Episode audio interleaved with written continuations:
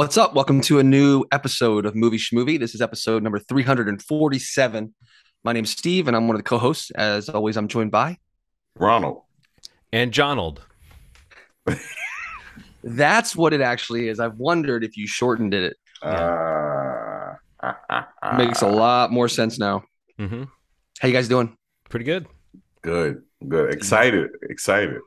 Yeah, we got a good uh, a good batch of topics tonight. Yeah, a lot of things on the docket. Yeah, a lot of things on the docket. Yeah. Counselor. I object. There you go. Sustained. Just wanted to say those. I hope My- this is going somewhere. That's the judge. I've, I've, I've even got my glasses. I can kind of be playing with my glasses. All right. Yeah. like I, I got some papers I can look like I'm like Yeah. like, like I wasn't provided that information as evidence. Hey, you can't unring the bell, Steve. You Yeah. can't unring the bell. That's true. Right. So uh yeah, we're gonna go through some uh Marvel talks. Uh we had Comic Con last week and lots of you know different things were announced, but I mean a lot of people were obviously talking about Marvel. We kind of intentionally refrained from talking about a lot of Marvel last week or any at all Yeah. because of Comic Con and knowing that they were going to kind of be announcing some stuff. So we'll talk about that here at the top. We're going to get into John's pick for required viewing um, for uh, Psycho 2. And then I think John and Ron are going to talk about Jordan Peele's Nope because they both saw that in theaters, thankfully. So I'm excited to hear what you guys thought about that. But let's uh, let's go ahead and jump off with some Marvel conversation. Um, where to start? Well, you know, before we, right before we uh, started recording, Steve, you seemed like you had some sort of hot takes boiling up. So I'm, I don't know, maybe we can get you to kick off this segment. The, basically, Hot just to let, takes? let, let, let listeners listen. Let listeners listen. Let hey listeners listen to this. Um, if you don't know what we're talking about, what they announced this last weekend, a lot of the Marvel stuff, it was like they just sort of put in perspective their plan for the future at a time when people have been saying, "What's the plan right now? What what is Marvel really Yeah. up to? What are they doing?" So I felt like in a lot of ways, this the way that this whole thing was structured was almost to say, "Ah, shut up if you're worried about Phase Four. Right. Which Yeah. Phase Four has been. If you, and this is the insanely nerdy part of this. If you follow this, you know. If you don't, it sounds like nonsense. But the Marvel movies are, are pictured in phases. They they plan them out. They plan sometimes movies to be different or similar within a phase. For instance, the first three phases is what ended with the movie. Uh, well, Endgame, and then there was the Spider-Man movie that was kind of like a little tag on. I think considered part of Phase Three, but maybe I'm wrong about that. Um, and that was called the Infinity Saga. They have just announced that all the stuff that's come out since then has been part of the the build up to the multiverse saga, and that the next two phases are going to be the the the furthering and the conclusion of that. So they kind of, I guess, I don't know that they maybe would have soothed anyone's troubled brow about the state of what they're putting out, but at least for those people who were saying, "What's the plan?" Uh, where's this story supposed to be going? Um, where's that direction we used to feel when we were watching all these other movies? Now we kind of know what they seem to be leading up to, which is another pair of Avengers movies in Yeah. like 2025, is it or 2026? Um, that that are going that are going to involve the villain Kang. There's a movie called The Kang Dynasty, uh, Avengers 5, but just Avengers The Kang Dynasty, followed by Avengers Secret Wars, which is one of the biggest subtitles you could put on one of these movies because there have been two massive comic book events, uh, one in the 80s and one recently, that used the name Secret Wars. Um, and I have a feeling they'll probably do a blending of the two as they've done whenever they invoke the like the name of a classic comic run. So that's a lot to take in if you don't care about Marvel. But for the people that like these movies, this was sort of reason to maybe be excited, reason to say, okay, now I know which pieces of this pie I'm looking forward to. Um, Right. They also announced when the Fantastic Four movie is coming out. It's coming out in just over two years from now, the uh, fall of 2024. So I don't know, a lot of big announcements, a lot of things falling into place. Not a lot of specifics beyond what we already know.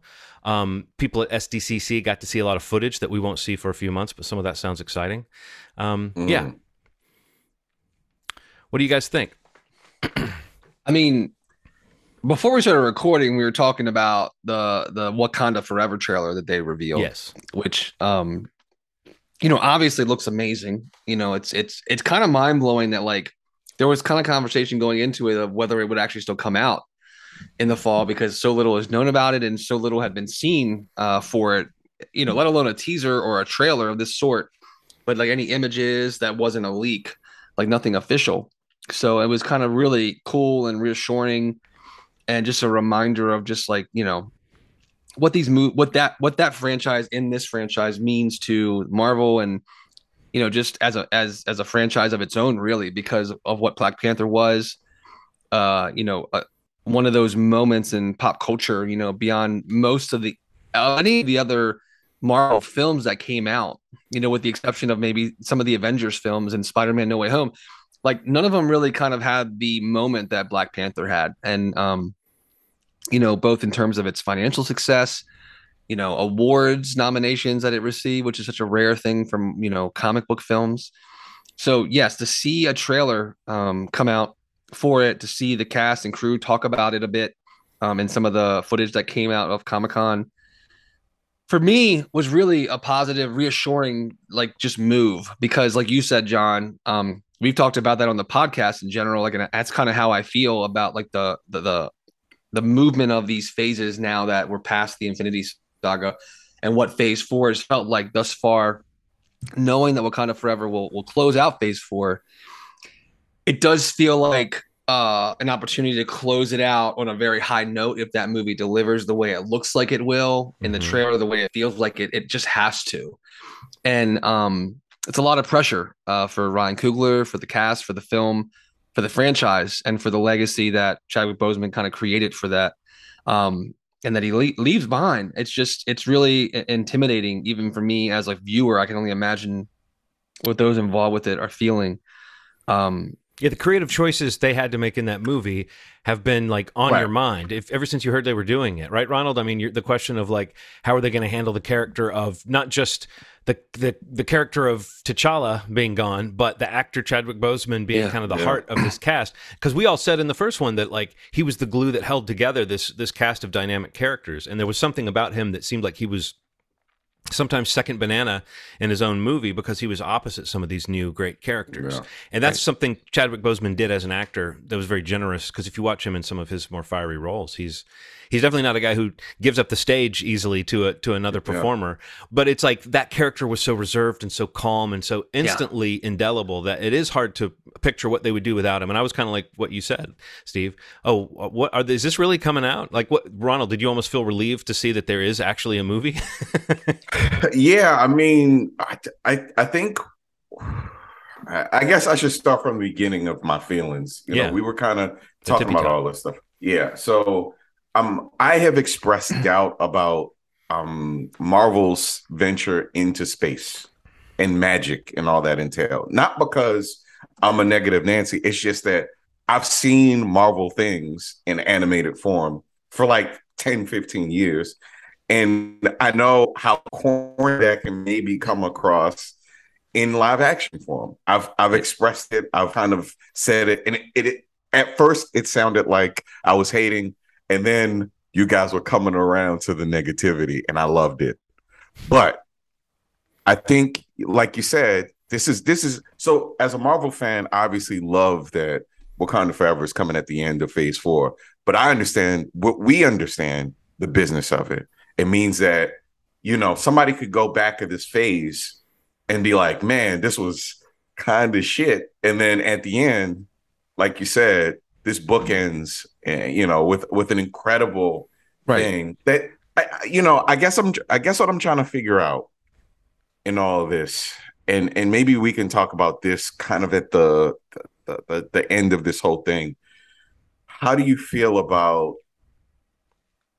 the handling of Chadwick Boseman's image? Um, does it feel exploitative in any in any way? Because that's been kind of the argument, and and the whole thing is like this is this is the the the the bookend to the phase, but also like are they using this this whole thing with Chadwick Boseman as like a a means to kind of bring the brand back to the grace that it had kind of when Black Panther came out? Is Right. it exploitative in that way? Are are they doing? Are they uh, talking about his death in a way that feels exploitative? I mean, how, we, we we don't know, you know. Yeah, I don't. Yeah, like- we can't know. Like it, it is it is a can't it is a thought that like I definitely feel like I've I've I've considered and thought about in terms of how they could possibly handle this. yeah. Yeah, I really I really do hope that you know it with the time they've spent to figure it out. I, I hope and from everything that everybody said, um, the little pieces that they have said. Um, it, it really, I don't know. I just have a good feeling about Yeah, yeah, that. yeah. I I really, I really highly doubt. I, I don't know. I watch my word. I, I don't want to say I highly doubt that the people involved with this project. I'm not even talking about like the Marvel suits. I'm talking about the cast, the crew, the crafts, like everybody involved from top to bottom.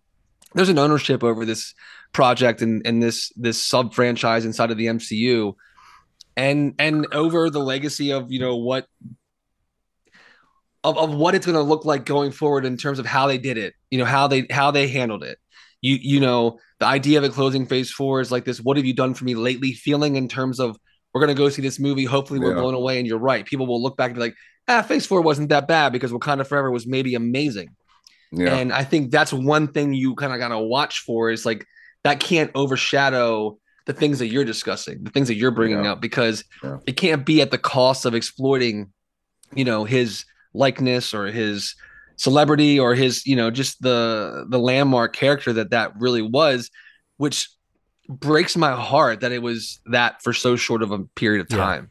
yeah. you know, yeah. and yeah.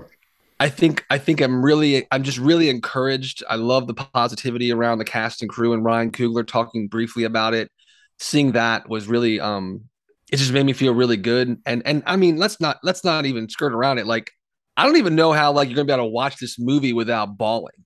Yeah. Like the trailer immediately like had me crying my eyes out. Like Aaron was there just like she was very emo- it's just like the even the trailer they took so much care in making a good trailer to address what happened you know in Yeah, a way that we don't know the full story yet but i think you know the idea of new characters coming in seeing familiar characters some mystery to it seeing the the suit you know and and whoever is in it now like i don't know man I, I I was dying to see this movie, and we talked about like anticipation for movies for the rest of the year, and like what we're talking about in a bit, or you guys will talk about Nope. Like it was my movie of the year because I wasn't sure if Wakanda Forever was actually coming out, yeah. and it is now, and I'm really happy to see that. And the trailer I thought was incredible, and um, ah, man, I can't wait to see that movie.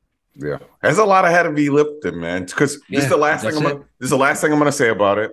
So not only is it Chadwick Boseman, man, not isn't the like the loss of Chadwick Boseman. We're talking about representation Yeah, of the Mayan culture, of Yeah. the Aztec culture that has never really been seen on t on movies, motion picture since like Apocalypto, which is decades ago, right? Like it's it's been Right. it's Yeah, been I'm, it's I'm big. more excited about that, about bringing in a new world into this. I mean, I I, I, want to just say that, like, as much as I love Black Panther, I think they've made several movies since Black Panther that I've enjoyed as much, if not more, than Black Panther. Sure. I, I don't feel like this movie has all the pressure on it that you guys were just indicating. It's not going to save Phase Four for me. I've enjoyed Phase Four. Uh, most of Phase Four, I've enjoyed quite a bit. Some of it I've thought was like, like this is not going this is not going to strike a chord with people you know with the way that things have in the past and i think that Yeah. question of like the corniness of the magic or whatever it, it- they've they've been trying a lot of things in phase 4 and Yeah. i think that like as the kids say maybe that maybe it's mid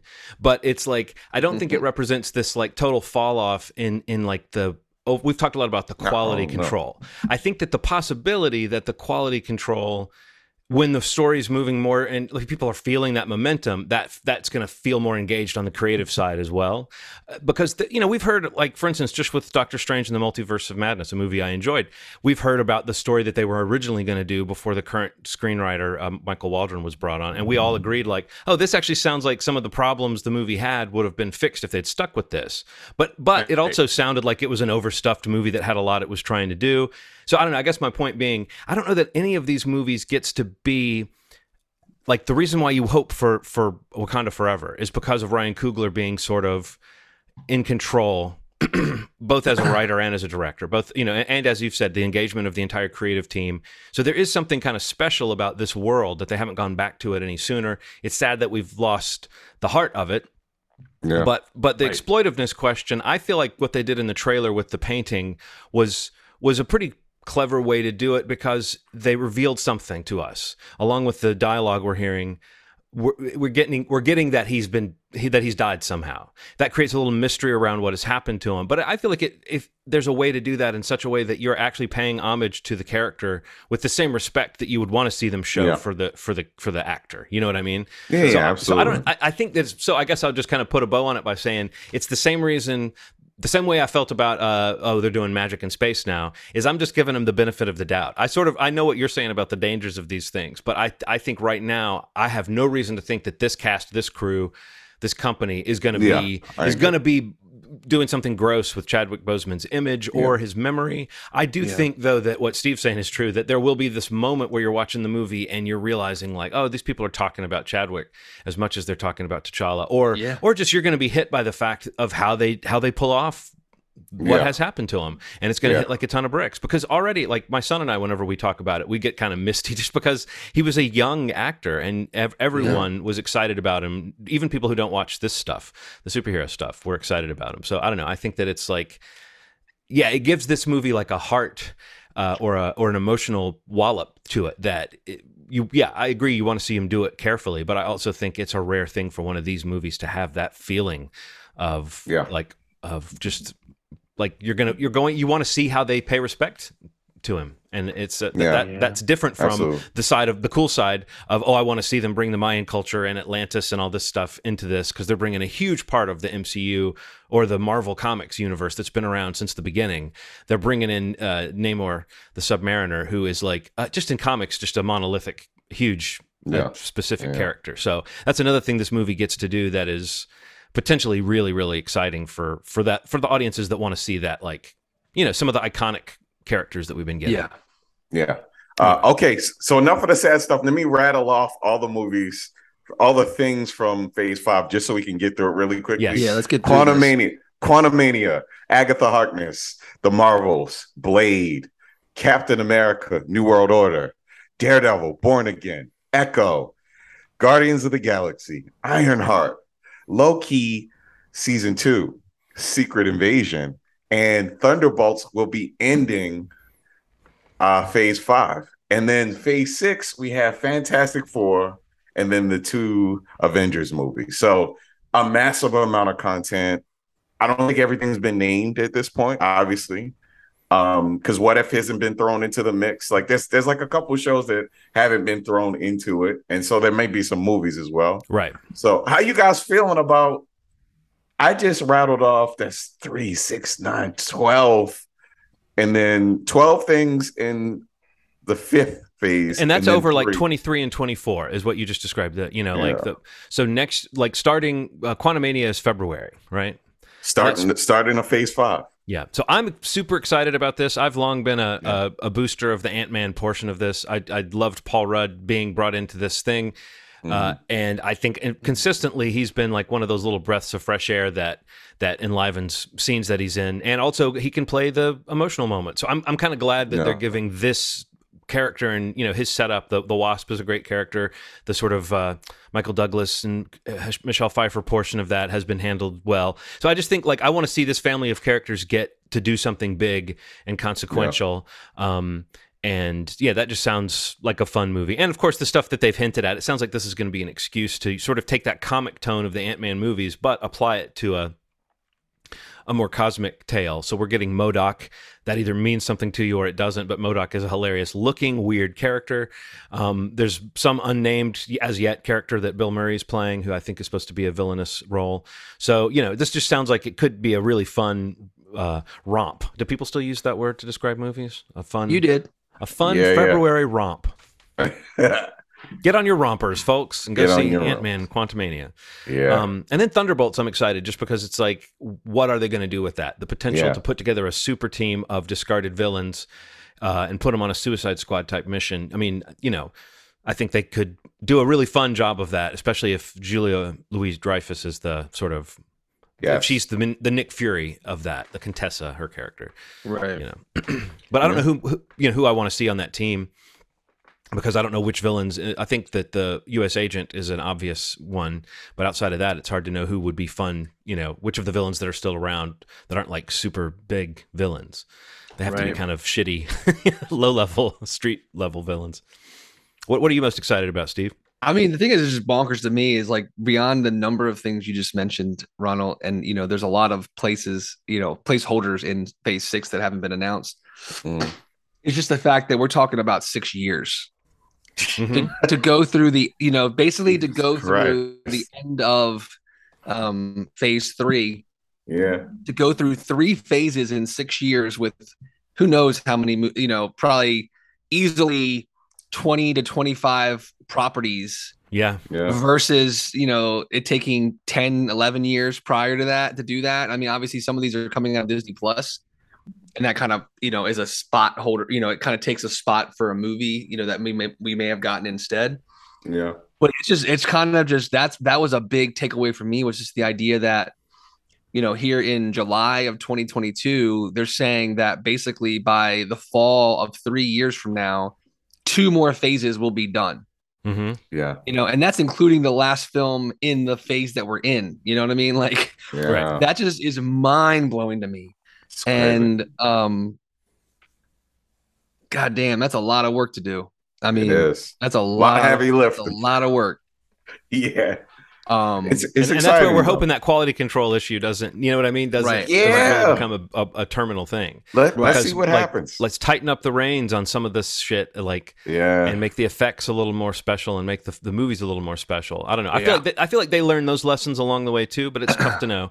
It's really tough to know what the tone, if it's going to be a tonal mishmash, or if these Right. movies are going to start to feel um, more assured, or just like they've been given the time to be developed. Like Sure. that's one thing again about Wakanda Forever is you feel like Ryan Coogler is going to get to make. Um, and you know, Chloe Yeah. Zhao with the Eternals, people didn't like it as well, but that movie feels like a director's style. It was a little bit hers. And I feel Yeah. like um, what's his? Uh, I you know I can't remember his name, but the guy who directed Shang Chi has been named to direct uh, the Oh, Kang yeah. Dynasty. King Dynasty. And you know that was a movie that we all liked the feel and the motion of it. So it's like Oh, okay, yeah. maybe maybe they are going to find some way to get a little bit more of yeah. that. I mean, because they've done that with the recent ones. Taika Waititi and Sam Raimi both have like their flourishes all over their movies that they've just made for the for the studio. Yeah. So it's just a question of like what's going to be that that kind of grounding element that you were kind of referring to, Ronald, of like that's going to get people that aren't into the highfalutin fantasy stuff. Uh, yeah. What's going to get those people involved, you know? And I, I think Right. that that I don't see necessarily in this batch of stuff. Some projects seem like they would appeal to those people, and some seem like they wouldn't. The whole multiverse Right. thing is really the opposite of a grounded, you know, relatable storyline. Right. But I don't know. I think they've done enough teasing it that now, if they really start bringing it in, maybe they will do some of those super creative things that we were sort of expecting them to do in Yeah. in uh, Doctor Strange two, and also that we all agree, uh, everything, everywhere, all at once did on like a tenth of the budget. Yeah. as far as making it so multiverses well. feel like something special and emotional. Anyway. Yeah. There's there's a lot Cool. to look forward to, but also maybe a lot to dread. If you're already getting sick of it, it doesn't look like they're slowing down in terms of the quantity. Yeah. But Yeah, man. uh, yeah, we'll see. I still got to. I got. I still got to go see Thor. Yeah, man. I still need to finish Miss Marvel. Oh yeah, definitely. That's right. All right, John, take us to uh All right. Yes. So required viewing is our new thing where we rotate and one of us basically assigns a movie to the other two fellas so that next time we get together we we all have at least seen something that we can see because so often we it's hard for us to get on the same page with differing schedules and differing attitudes about going into theaters and all that stuff.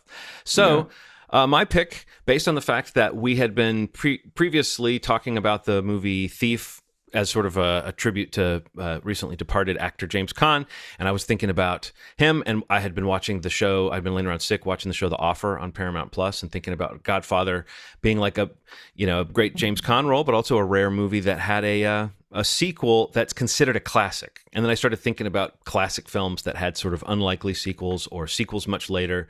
And then I just instantly thought about Psycho 2 because Psycho is one of those giant.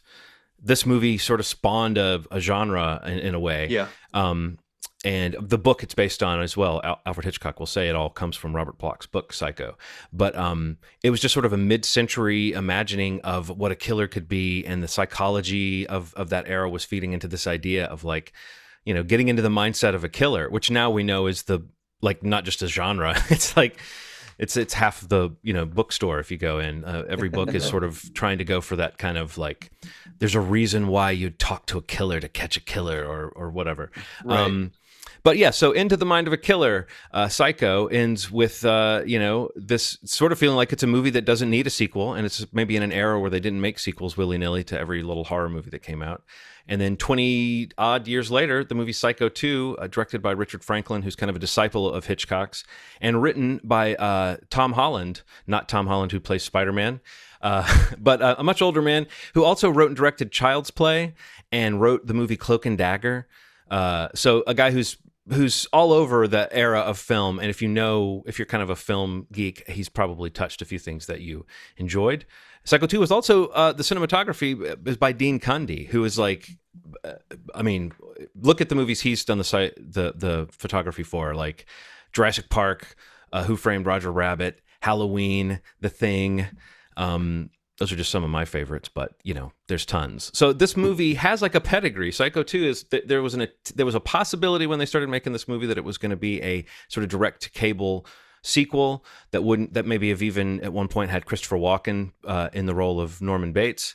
Um, Yeah, I saw that on the Wikipedia. Oh no! but instead, the screenwriter and the director said, let's write a role strong enough, a script strong enough that gives Anthony Perkins a reason to want to come back to this this character, which he has at times said kind of ruined his career. Prior to Psycho, he was seen as almost like a, a, a young romantic lead, and then after that, he was everyone's favorite weirdo.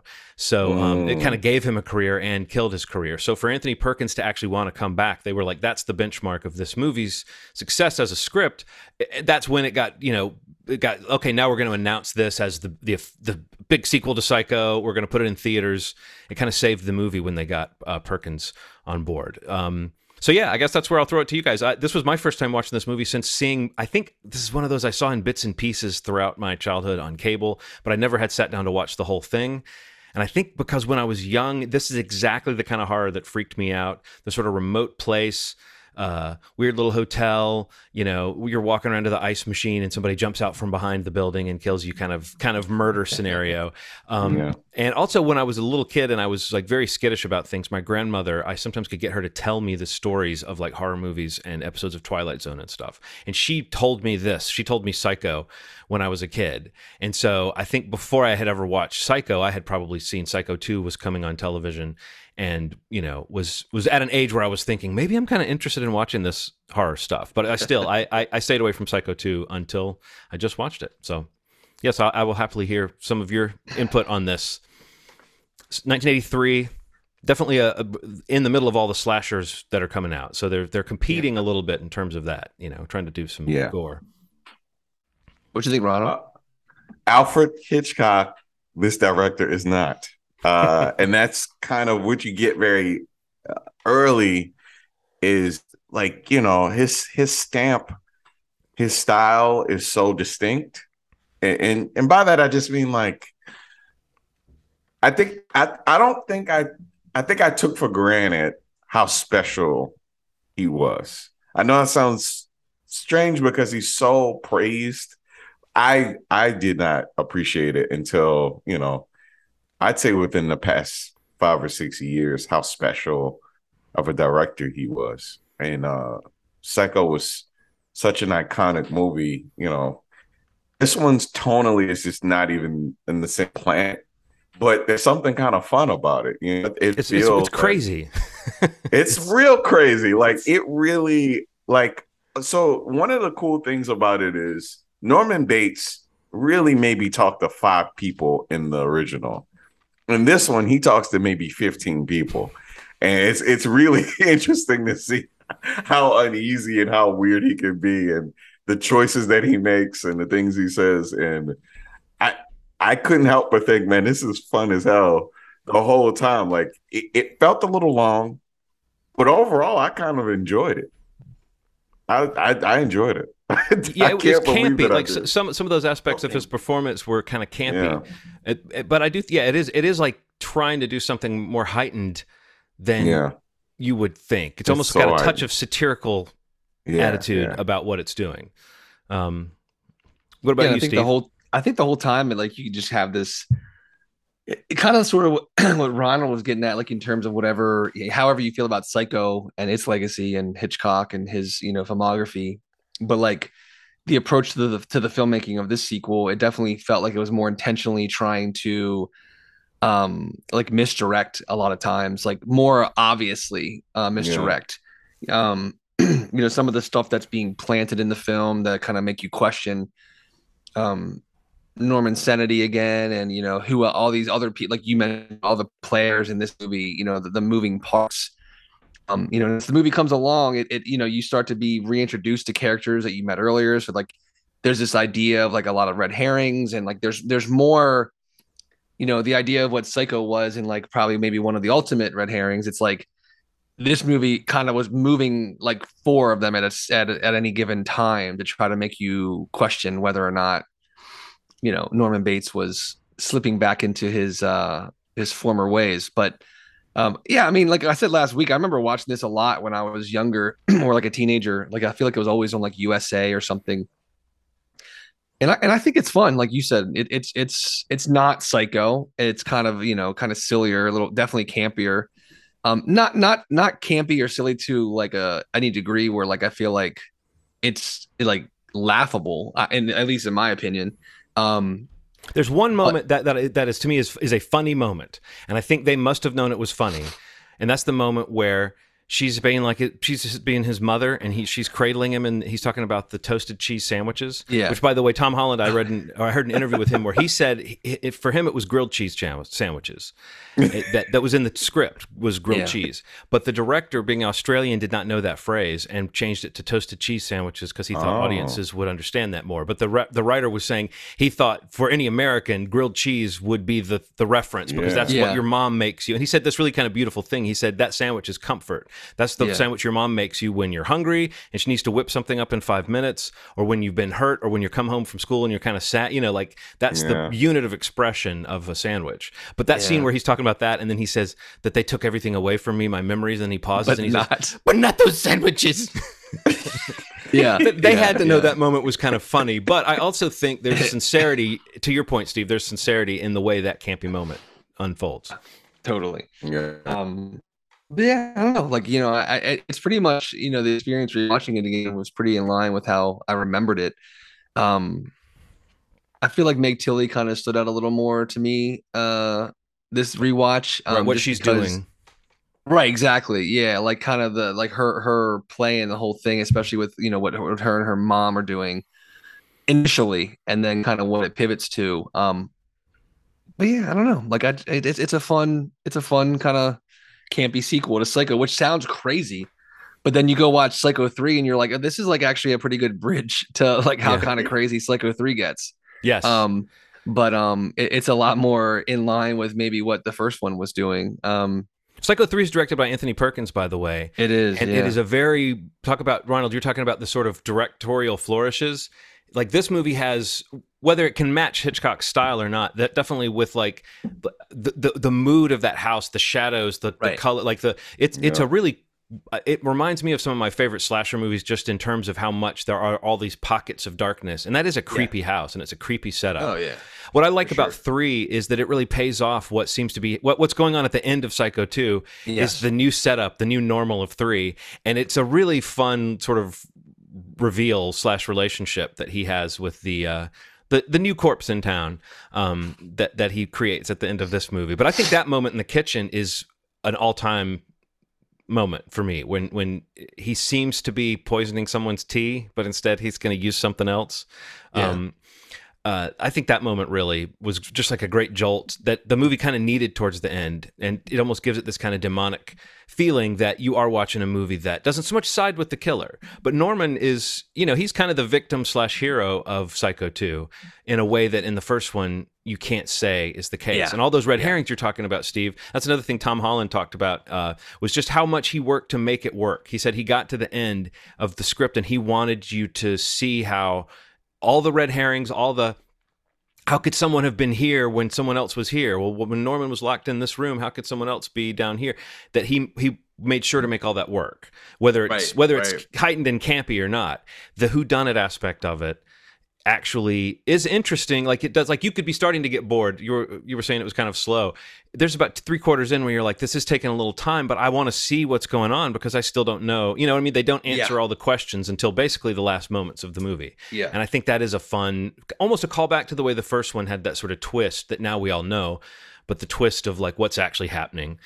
Um norman's weird relationship with his mother being the root of his his tendencies and I think this movie does do like a, a halfway job of being that that 80s style sequel that where there's all these cute references to the other one, but um more so, yeah, just an effort to like do something legitimate, which I think is an interesting thing. This movie was reasonably successful too for its budget. It cost about five million and it made um, you know, about 35 million. So not, not a huge success, but enough to get a Psycho 3. Um, and one thing Yeah. interesting also that Tom Holland said, he said that Anthony Perkins doesn't give a shit about narrative. He said every shot for him is about like the emotion, like as an as, almost like an art film about the emotions of the Mm. character and the mood of the moment. And so he said that you can see that in this movie a little bit, like with some scenes where you're like, what's happening here? Why is this scene right now? But also he said in, in the direction of three, you can totally see like that Anthony Perkins is obsessed with mood, um, which I don't know, just sounded kind of kind of interesting. Um, Yeah. But yeah, I just watched three after this because I couldn't resist, and uh, I'm probably going to watch Psycho Four too, um, just to kind of finish up my thoughts about the, just the, their attempts to do this, to like say, oh, this was a classic film, but now it's the '80s and horror films get sequels every couple of years. Let's do it, you know. Right. Um, right. It's like you break the seal and then you can't stop making them. Yeah. Sure.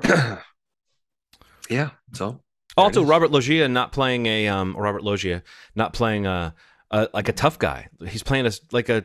I kept waiting for his accent to become sort of uh, you know, but he was very like he, he was this doctor and he was very uh, Norman. Have you been have you been taking my advice?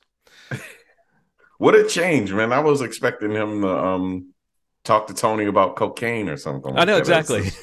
Very like, yeah, I don't know. I Or enjoyed drunk or something, you know. Or, I don't know. Yeah. So what, what what's our next required viewing, Ronald?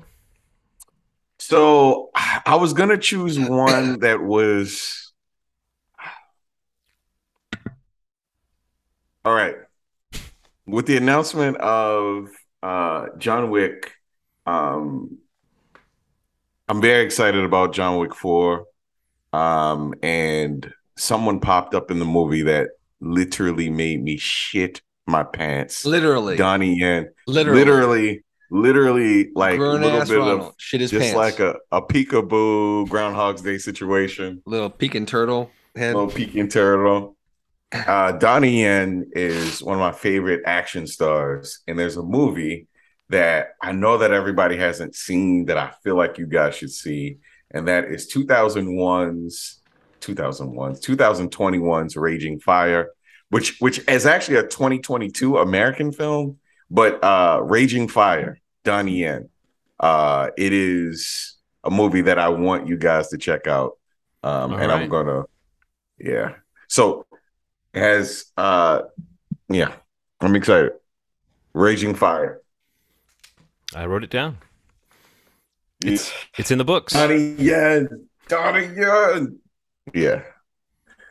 Forced you guys to watch a, a Donnie Yen movie. Well, I like Donnie Yen, but I have not. Yeah, yeah. I, I have not sought out, you know, the stuff he's really Yeah. known for. So Watch the non-American stuff. This is a non-American Donnie Yen movie because I feel like the versions of him that you're seeing is a very subdued. Like he can act his ass off on top of everything, and we've kind of seen bits of that, but yeah, yeah, Cool. cool. I'm looking at it now. Looks good. So, um, what have we been watching? nope, Nope. nope. I, I have not watched Nope, but you guys have. I've watched Yeah. Nope. So so tell us what you thought of Nope I feel like I want to give a without I wa- spoiling the entire movie. Yeah, though. I want to Yeah. give a non-spoilery. Um, Yeah. I think we can do it. one one thing one thing that is very apparent when I watch this movie is that they gave Jordan Peele all of the all of the keys, not just one key. Every key that he could possibly get. He opened every door and he did everything that he wanted to do. Now, in that, um comes a little bit of a, a caution that I'm going to throw up. If you are used to movies that are very straightforward, if you're used to movies that are that are that will connect every loose end, this is not the movie for you. And I and I encourage you actually to not see it in the movie theater because you will be pissed. You will. Wow. This is not the movie for you. I'm I'm serious, man. Like it, it, it I I've had maybe 10 of my friends see it that I know that are like more like casual moviegoers that are very used to a very specific type of movie. Right. All of them hated it. Wow. But my friends that are that are good at like okay with letting it breathe, good with something that's not quite as clear cut in the end. They they tend to be a little more accepting of this this sort of movie. But this is not the blockbuster movie that people were expecting. And I think that that doesn't make it a bad movie. It just makes it a little different than um, I was expecting, and uh, quite a few people were expecting. But overall, it's a fun fucking movie, man. Like it's fun, but it it leaves it leaves a lot of questions after it ends. It's like, how did this happen? What happened here? Why does he? Why are these things connected? How are they connected? Why the fuck did that happen? You know, that's a lot of. That's literally every tweet I've seen. You know, Right. spoilery tweet that I've seen, and Right. You know, I'm I'm I'm scared that it's it's that if you if if it's if he does one more like this, he's going to be M Night Shyamalan to people. I don't want that to happen to him. Yikes. Um, I'm not saying this is a bad movie. I'm just saying like what it does is is incredible. But if you know what I'm saying, like I could I could give you Get Out as a Get Out as a crowd pleasing, very big movie that I'd watch with a ton of people. Right. Then as you get into us, it's it's kind of, but then you get into Nope. I don't know if I I don't know if I'd show this to everybody. So It's- you're it's- saying you're saying he's is he experiencing a drop off? Not a. I wouldn't say a drop off. I I feel I feel like you're like you're priming uh expectations and also sort of like uh no, apologizing or something. no, I no, I I think that I'm. I, you know, there's a there's. I'll say this, and I'm and I hope that I'm not. I'm I hope that I'm not insulting people, but I'm telling you, for it when it comes to summer movies, people want very simple things. You know, it's like one, two, three, very easily explained. It just is what it is. Right. And when people come to the movie, sometimes, especially for what they assume to be a bigger movie, and it was a bigger movie, the budget, it's all on the screen. It's it's a gorgeous, expensive looking movie. Right. For what you get out of it, I think you get a lot more. It's a rewarding movie, but I don't know if it's for everybody. It's fair. It sounds like I'm insulting it though. It's, it's not that's not what I'm saying. I, It's I'll be honest. Like I'll be honest. My my expectations are still the same level that they've been, only because I, I Mhm. kind of feel like I have a, a, a read on hi- him as a filmmaker. But I do I do agree with what you're saying though. Like even from the feedback I've heard from people that have shared uh like very general feelings about the movie without spoiling Mhm. anything for me because again I got like a wall up because I don't want to have anything Yeah, spoiled. yeah, yeah. But like I have I've literally heard those same things you're saying and it's just like um you know, I think it's like a ma- like it, I think it's like a collision of expectation Yes. whether it's whether it's of the summer movie or the fact that this is Yes. a Jordan Peele movie, and you know the people that are in it, or you know if you're a fan of any of the cast or whatever it might be. But it, you know, I'm I'm I'm I'm, I'm only pressing you on it a little bit because I'm it makes me so Oh, curious sure. because I've been hearing the same thing, which is not a good sign. Here's It's the end of it. sign. Here's the last part of it, though. I have been talking about this movie every day since I've seen it, and not in a shitty way. Just like it, it's the gift that keeps on giving. Did it's Aaron literally it like you? Aaron saw it with me, she and like she's ki- or no? she she was. We didn't talk. We didn't talk to each other for like an hour after seeing the movie. Okay. Not not because we were fighting. It just was like, what happened? what was that? But it would also like I think this is gonna be one of those movies that's like as the years go by, people are gonna be like, holy fuck, this may have been a masterpiece. I know that sounds crazy. Like I yeah. I left feeling like I can't put my fingers on it the way that I could with certain other movies, but like I felt like I was watching something that felt like I will never see anything before it or after it. It felt very special. Hmm. I know that. In the end, that's what it felt like. Okay. Like it felt so uniquely special to me. So that's that's how I feel. What what do you think, John? I'm I don't know. I've, I I I found myself uh, like with half of what you were saying going like I just don't agree with that at all. Like I feel like this movie is not confusing.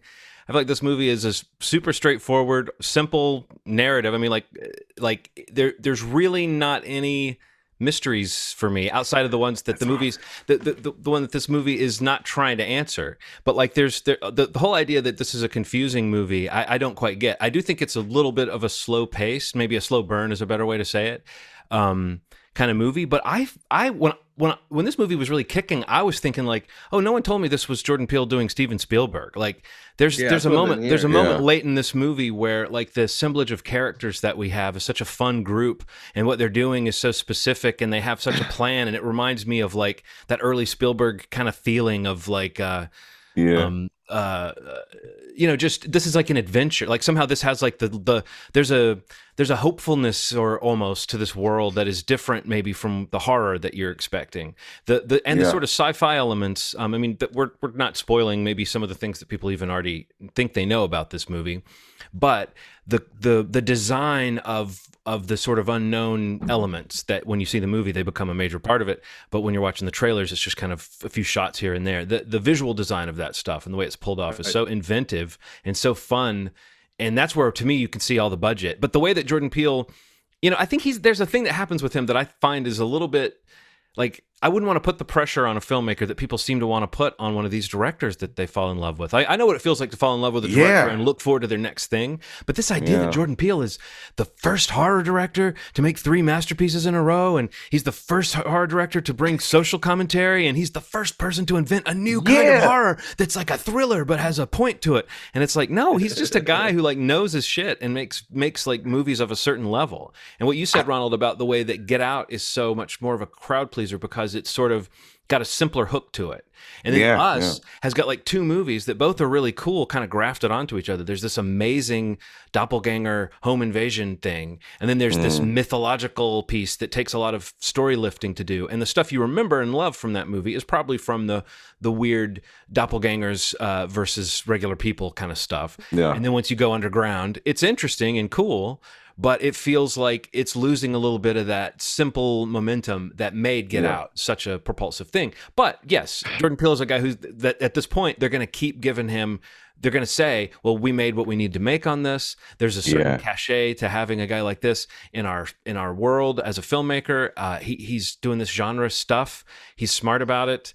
Um, right. So I kind of feel like, in some ways, that phrase "blank check movie," nope, does feel a little bit like this is Jordan Peele doing it his way, like you said, Ronald, like kind of not explaining it uh, unless he has to. But I just thought it was so much more of a of a it felt so much more like a crowd pleasing film when I was watching it that I was thinking about those classic films of my youth where, and even Daniel Kaluuya, the character he gets to play, like I've heard people say, oh, he plays a bland non character. And it's like, have you guys never seen the movie where the lead is like a farmhand who doesn't say much? I've seen those movies. I love those. I love that Daniel Kaluuya gets yeah. to play like the guy who's standing there and kind of slumped over. Even his posture, he kind of lets his gut hang out a little bit, and he walks kind of slow. He seems like a real guy who works with horses. He doesn't want to talk at length with anybody. I mean, Keke Palmer picks up the slack in terms of yeah, being a character yeah. who talks. I don't know. I just found myself so much more charmed with the characters and the world and I liked the way the little moments when there's a reveal. It's a simple reveal. It is sometimes very simple, like they figure out certain things. Oh, mm. this is how you avoid the danger. There's some things that are very simple that work. Uh, or this is how you invite the danger, you know, as it gets on in the movie. I, I, I felt like I could feel the same sense when this movie ended of the audience kind of being like half like, oh, yay. Like there were some people going, kind of tepidly, and I was one of them. I was like, "You're waiting for other people to do it," and you're like, "Oh, oh we're not going to clap for the." I, I, I clap at movies. I'm a dumb dumb. Um, but um, then there's uh, there was this general kind of you could feel people's you know rustling in their seats and i was like oh i guess people but I, I, felt that at the end of wes anderson movies before i felt that at the end of um, I mean, I could probably start naming every like beloved director who gets to do what they want to do. Sometimes yeah. you get to the end and you feel like, oh, half the crowd was not here for that. But I love yeah, when, yeah. when, it went to black and said directed by Jordan Peele, you know. And if I am going to give him credit for what he's doing on a certain level, like there are some neat things you can see are him trying to play with like classic horror tropes. And one of the things he does, this is one of those movies, not the first, guys. Let's, let's calm down. Jordan Peele's not the first guy ever to do this, but he does a good job of um, uh, making open space scary the way that normally in a horror movie yeah. it's all about claustrophobia being scary. In this movie there are moments where a character is just out under the night sky and you're terrified at the possibility of what could rush out of those those low-hanging clouds up above them but you don't even know what it is yet. You just know there's something up there you know? Um, yeah. and the idea of making the sky scary is one of my favorite horror sci-fi tropes that you can do of yeah. like suddenly the thing that represents hope is now nope. Uh, yeah. But but I don't know, and I, I, mean I'm not trying to oversell it. I just feel like whenever I hear people talk about this movie, it's like, are they underselling the charms of this movie? Like it seems like it's a much more enjoyable movie, and the whole that there's one plot subplot that really seems to throw people off. And I'm like, yes. the reason that's in the movie is so clear. It's such a clear metaphor for what's happening. Look. There's a certain character who his story is all tied up in this metaphor. And I want to say something about it, Ronald. Do you think the meaning of that plot line would have been more uh, easily gettable by the audience if the original casting in that because Jordan Peele wanted Jesse Plemons to play that character, not Steven Yeun. Steven Yeun comes along and is great, and he's great in the movie, but that oh. Jesse Plemons would have played that character, and I think people would have gotten the point of it more if they weren't thinking there was something about like uh, uh, uh, there was some some racial component to that character's story. You know what I mean? Yeah. Uh, okay. Okay. The plot. Oh, yeah. You would have yeah, accepted okay. a white boy in that part more yes, as far as yes. what the theme's trying to tell you. I agree. I do. I do agree. That's just but a thought I you, had. you coined a okay. You coined a phrase that I am going to stick to. That you have to understand. It's like a thing. It's like um. There's there's a simple momentum is a real thing. Yes. And what you have to understand is the average movie watcher is not coming for something that breaks too hard from what they know. I'm telling you, it, it's it, it's like that with uh technology. It's like that with with movies, TV. It's like that about with everything. There's a simple momentum. There's like a thing. Get out used the the the beats that you know and then flipped them upside down, right? Yeah. And then once you got into these last two movies, it's a little different. He took he he he really did kind of shake it up a little bit.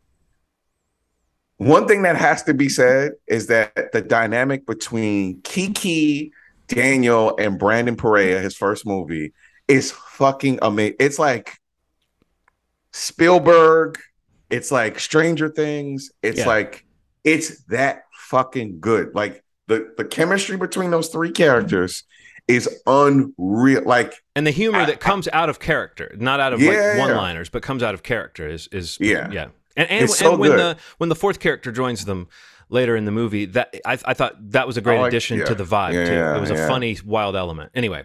Yeah, so everything doesn't need everything doesn't need a, a meaning behind it. Some things are just artistic choices, and I'm okay with that too. I'm okay with a random character. Why people?